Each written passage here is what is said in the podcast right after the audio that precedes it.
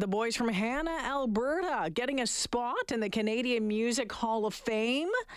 They've uh, been named as the latest inductees into the home of Canada's top music talent. The band's going to be ushered into the Hall of Fame and the Juno Awards that are being held in Edmonton in March of next year. Eric Alper is a freelance music publicist and Sirius XM host. He joins me this afternoon. Hey, Eric.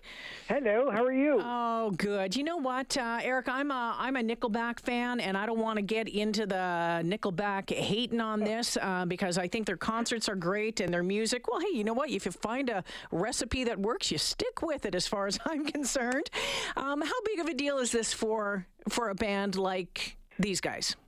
Oh, it, it's huge, you know, and you know, even though that Canada is, is about four percent of the world market when it comes to music sales and streaming, um, to be recognized by your own country, I mean, that's that's what most of these artists, especially the older artists, the ones that kind of got really popular in the '60s and '70s, you know, during their quiet moments, and if you talk to them, they'll say, "Yeah, you know, we had to leave our country in order to break it big." In the U.S. or in the UK because there just wasn't an infrastructure available. And then when you come back to Canada, then everybody loves you. With Nickelback, it kind of worked in tandem. This country kind of broke them just by getting played on the radio first here. But you know, I think just to be recognized by you know something like the Juno Awards is, is still it still matters to bands for sure. When you take a look at um, what they've done, right? So they formed what mid '90s in Hanna. I think the uh, the band name at that time was what Village Idiot or something like. Yeah, it was Village Idiot. That's what it was. And actually, in that uh, in the video for that tune I just played, there's actual scenes from that time and their posters in the background, which is really really cute.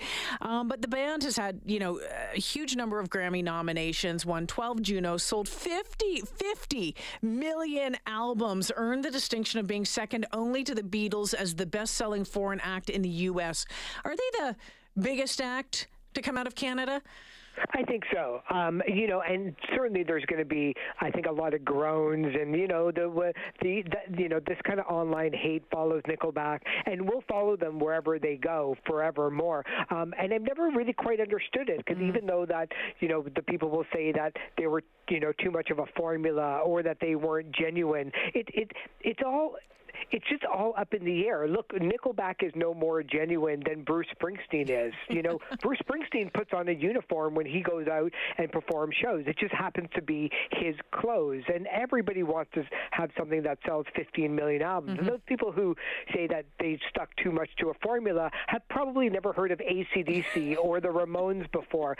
So the fact that I think that that um, that they can succeed in all of this, because at the end of the day, they give people exactly what they want, which is live, you know, one of the great rock and roll shows. But for radio and for a certain demographic and the audience, they give them just rock and roll yeah. that doesn't preach to them. It doesn't make them, you know, think too much. And for most people, that's all they want out of music. They're not looking for anything deep like Bob Dylan half the time. Oh, and, and that's it, right? I mean, you, you put it on, you're either, you know, uh, you know, rocking out or you're being taken back in a tune somewhere, right? And I mean, as you mentioned, their concerts are phenomenal. Saw, I don't know, it was, gosh, it had to have been 12 years back now. Last time I've seen them, they came through here. Um, it would have been Rexall at the time, and I was blown yeah. away.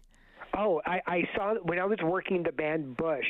Um, Nickelback did a, a double bill with them. I was in the 300 section because it was just like I, I didn't care about my seats at all. Um, and when Nickelback was on stage with their flames going up yeah. through the air. I, I, I felt like I was getting sunburned. like it, it was just such a, a great show. And and you know I, I get those you know why you know that they're you know maybe not as beloved as say you know Nirvana or Pearl Jam mm. or Soundgarden during that that whole time, and especially because when they got signed to Roadrunner Records yeah. back in 1999, um, Roadrunner Records was a huge huge hard rock metal label, and at the time metal and still is to this day. Metal just doesn't really sell that much. I mean, except if you're like a Judas Priest or yeah. Kiss or those kind of bands. So the label decided to put all of their emphasis on Nickelback instead of say some of the up and coming metal fans, uh, those those metal artists, which kind of upset you know the people who who followed that record label. But the fact is though that you know Nickelback is an industry unto itself. You know, whenever they play live, they bring as many people as a small town with them. Um, they bring a lot of money into the local economies. They certainly saved a lot of people's lives, um, not with just their music, but you know they've generated hundreds of millions of dollars for the Canadian music mm. industry mm. with their record sales.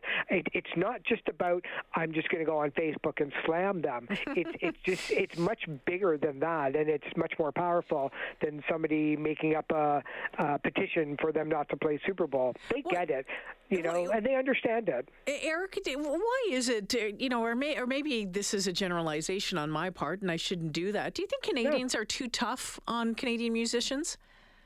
I think we're one of the worst countries next to the UK to build up somebody and then easily break them down or ignore them. This is a really tough country to get popular in. Why? We're not Why? we're not that many people. We're mm. we you know the entire population fits in the tri-state area of New York, New Jersey and Boston. So when you are a band and you play coast to coast for, you know, um, it, it, forget about in the middle of winter, you know, with, with the bartender and their dog only watching you. Um, to make it, you have to be really good. And this band for the last 20, 25 years, you you don't last this long unless you know who your audience is mm-hmm. and you're mm-hmm. pretty solid with your music. Yeah, it, it's it's it's been fascinating uh, to watch. How how challenging is it still for Canadian acts to make it in the U.S.? Oh, it's it's almost impossible, which is why I think that you know uh, we don't have to be homers and and praise everything that Drake does. Um, but um, you know, America has their own music. They have their own superstars for every um, you know big artist that's in Canada in terms of uh, only being big here. There's 15 of them in Los yeah. Angeles that are just as big, and then there's their own local artists in every single state. Um, it's a really tough country to play. It's very, very expensive, which is why when one of these um, Canadian record labels like Universal or Sony or, or Warner, when they sign somebody from Canada, and now it's their responsibility to sell that to the rest of the world, um, it's a tough thing, which is why not a lot of artists have been able to do it. But thanks to the internet and Spotify yeah. and and and you know the online world, it's certainly easier. But now your competition is the Beatles instead of just the local band from Edmonton. Yeah, great points, Eric. Appreciate you joining me this afternoon. We'll talk to you soon. Absolutely.